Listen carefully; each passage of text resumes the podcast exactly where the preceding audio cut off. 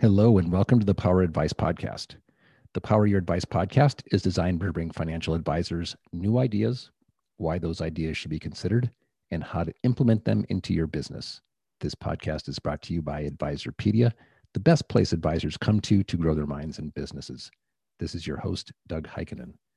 And today we have with us Michael Egan, who's the president and CIO of Gyroscope Capital Management. Gyroscope specializes in providing low volatility, equity income, and custom hedging solutions. Michael, welcome. Doug, thanks for having me. You've had such a successful career in financial services, and then you started Gyroscope. Why'd you start it?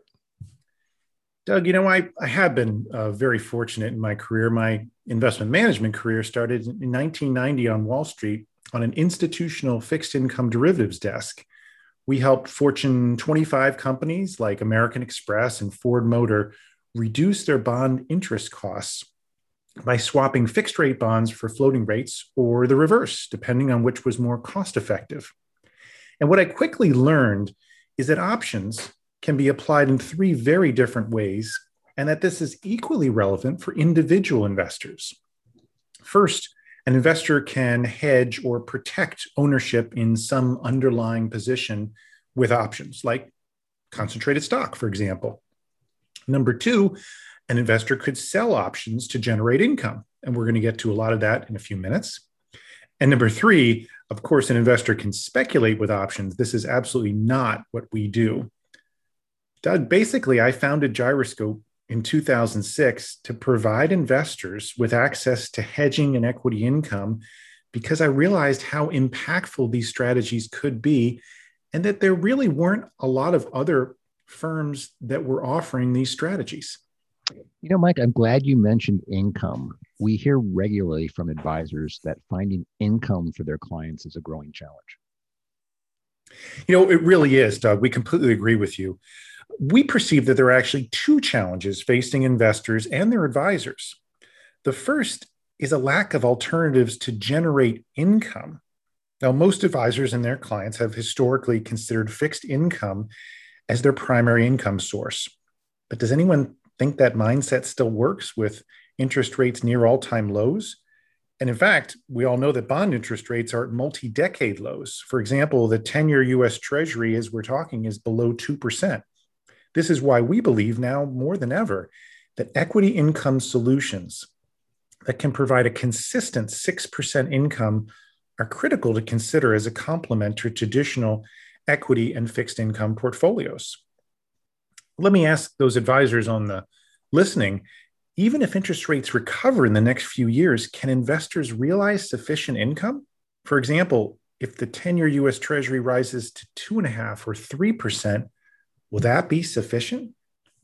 The second challenge, Doug, that we perceive is demographic.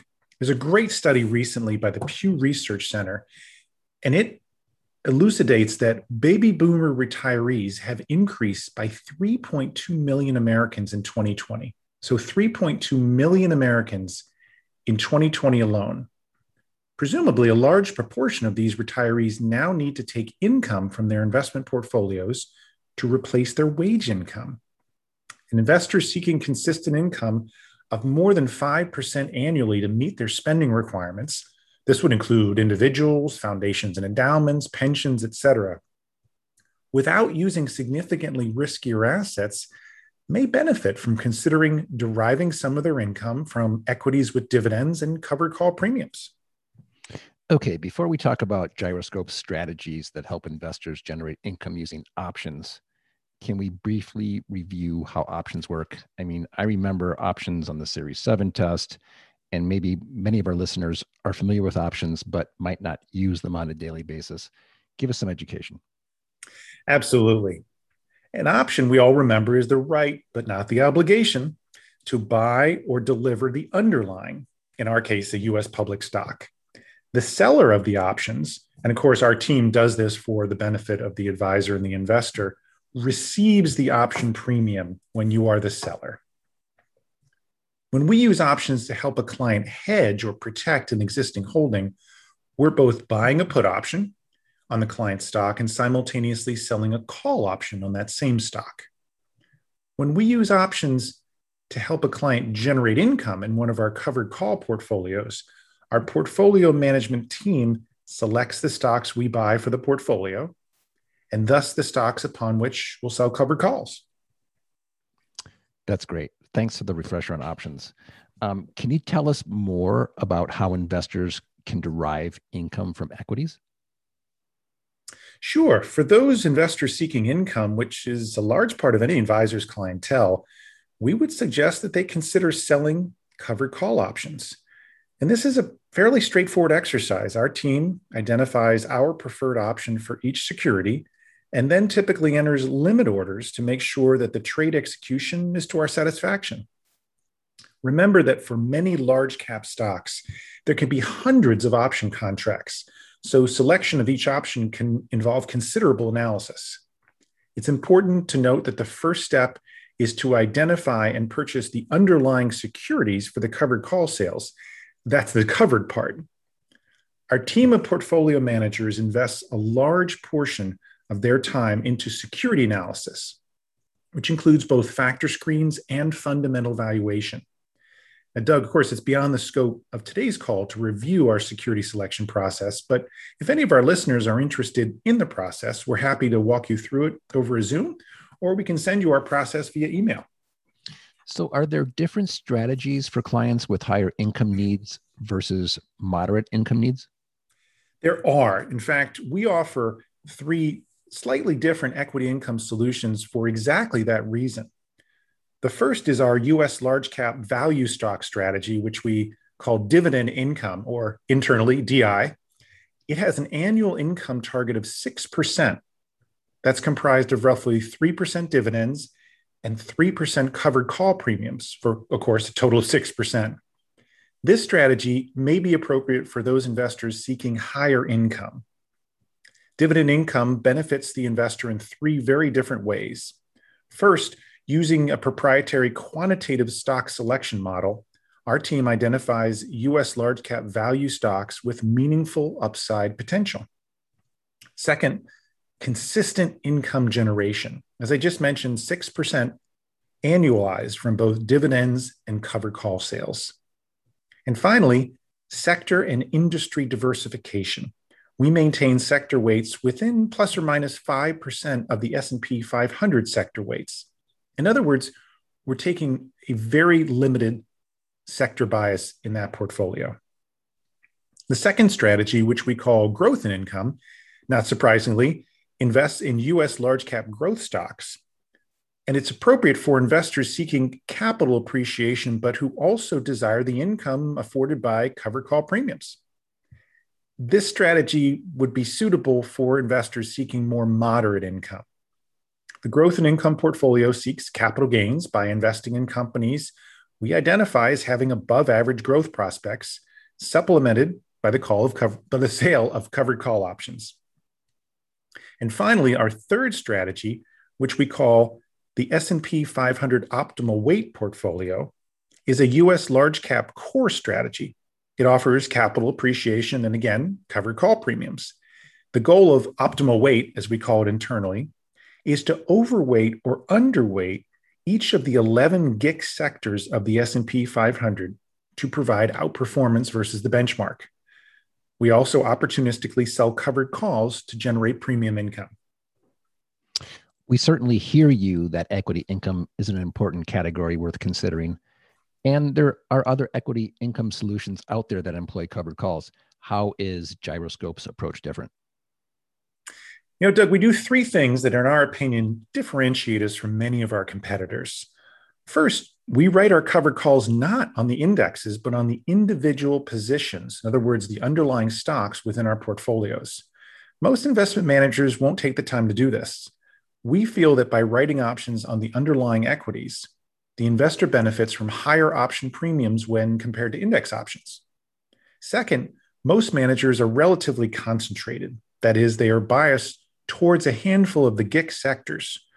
We believe that a portfolio weighting which is closer to the S&P weighting, especially for our dividend income strategy, supports our risk management. And finally, most other managers are excessively diversified in our opinion at the security level At Gyroscope, we believe our mandate is to add value and that concentrated portfolios can more effectively deliver value. So, shifting from equity income to how Gyroscope Capital can help an investor has too much of a good thing. In other words, too much of one stock. How can how do most investors come to own too much of a good thing? When what can they do about it? How can Gyroscope help? Yeah, Doug, this is a big shift. So, for those listening to the podcast, we're now moving from underlying portfolios that are designed to generate income, where the advisor and the client invest cash with us, and our team purchases individual securities pursuant to our security selection process and then sells covered calls on them. This is very different. This is where the client has too much of a good thing. They either worked for a company and amassed a great deal of underlying company stock. They might have done that through employer issued stock options or just participated in the stock purchase plan for many, many years. They might still be an employee, they might be a retiree. Other clients come to us or investors come to us because they sold their private business for public company stock. Others are really good investors.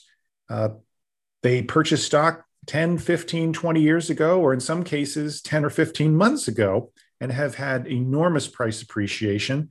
They don't want to sell the stock, but they also don't want to take the risk of it falling back to where they purchased it. And finally, we have some clients who just inherited a lot of stock and also want to protect it. There's a lot of sort of mainstream ways that investors come to have too much of one stock. Now, you might say, well, it sounds like a pretty pleasant problem to have too many shares in one stock, but indeed it is a challenge if that ownership of that stock makes up more than half of an investor's net worth, then any issue with that company or that particular issuer, whether it's a market driven event that drives the price down or a company specific event that drives the price down, can really impact a client's financial or estate plan. And in fact, other items that clients tell us they're concerned about are how do I defer my taxes on this enormous potential gain I've got in this particular stock holding? How do I access liquidity if all I own is stock? How do I protect the asset? How do I diversify? How do I effectively plan for my estate? These are all excellent questions and important that we can help solve the first question, which is how do I protect that asset while defer, deferring taxes on the underlying security? And that adds a little bit of a wrinkle. You may remember, Doug, that in the first uh, several questions here, we chatted about selling covered calls. And of course, that generates income. When you own a single stock, your most important concern should be to protect that stock from going down, of course. To do that, we create customized options. They are customized specifically to the investment investors' objectives, and we execute those such that they can be deposited into the client's custody account. They're assigned a CUSIP by the Chicago Board Options Exchange, so they are a publicly traded security, although typically they don't trade because they're so customized. So, step number one is identify the client's objectives. How long do I want to defer any particular sale of this security? Do I want to employ a financial plan where I might sell 10% of a very large holding over 10 years, 10% per year, for example?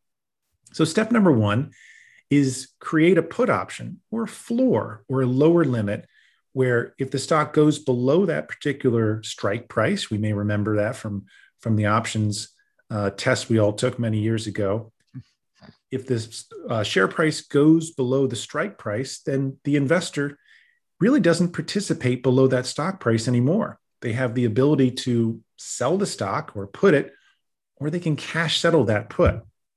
It's really important to note that each step we take in creating a customized hedging strategy is best followed via a financial plan. In other words, it's a good idea to know where you want to end up before you start. So, step number one is create a put option. One of the challenges with buying a put option, however, is that you have to invest a premium. And over time, those premiums can add up. One way to mitigate that cost is no surprise, Doug, to sell a customized covered call option or a ceiling or a cap on the same stock for the same term, the same number of days or months or years, and on the same number of shares. Here's where the customization can really help for clients. Number one, we specify the exact maturity date, number of shares, et cetera. But number two, when I sell that covered call or when our team sells that covered call, we're going to structure that call so that the income received from the covered call exactly offsets the cost of the put. In layman's terms, the sale of the ceiling exactly offsets the cost of the floor. And the combination of those two, the purchase of that floor and the sale of that ceiling or cap, that's a collar, just like the collar on your shirt. If the cash flow is exactly offset, as I just described, then you've got what's called a zero premium or cashless collar. And it's really important to note it's not free. You're giving up upside in that collar beyond your cap. Let me give you a quick example, if I may. Let's assume that the client owns a particular stock worth $100. Let's make the math easy on all of us, especially me. And the client says, you know, I really don't want to watch this stock go below $85. I think it has some upside left. I really want to continue to, to own it, but I don't want to see this stock go below $85. Well, that would be the level where we would invest in a put option. We'd create that floor for the client's position. In order to pay for that floor, we might sell a ceiling or a cap at $110. As long as the income or the premium received from that $110 cap exactly offsets the $85 floor, then we've got a collar, which is a zero premium or cashless collar. One last point, Doug, is that we tend to renew or reset or roll over these collars every time they mature until the client's investment objectives are met. And often that can be a multi year process. Michael, this has been absolutely enlightening. If people want to learn more about Gyroscope, where should they go? Doug, we're excited to help advisors learn and use equity options both for income generation and for concentrated stock hedging. Now, our team knows that most advisors don't use options every day, so we really like serving as the advisor's partner. We're available to join a call or Zoom to explain how options work with investors via their advisor. Please call us or visit gyroscopecapital.com. Thanks, Michael. Thanks, Doug. For everybody at Advisorpedia, our producer, Jakey Beard, and the Power Your Advice podcast team, this is Doug Heikkinen.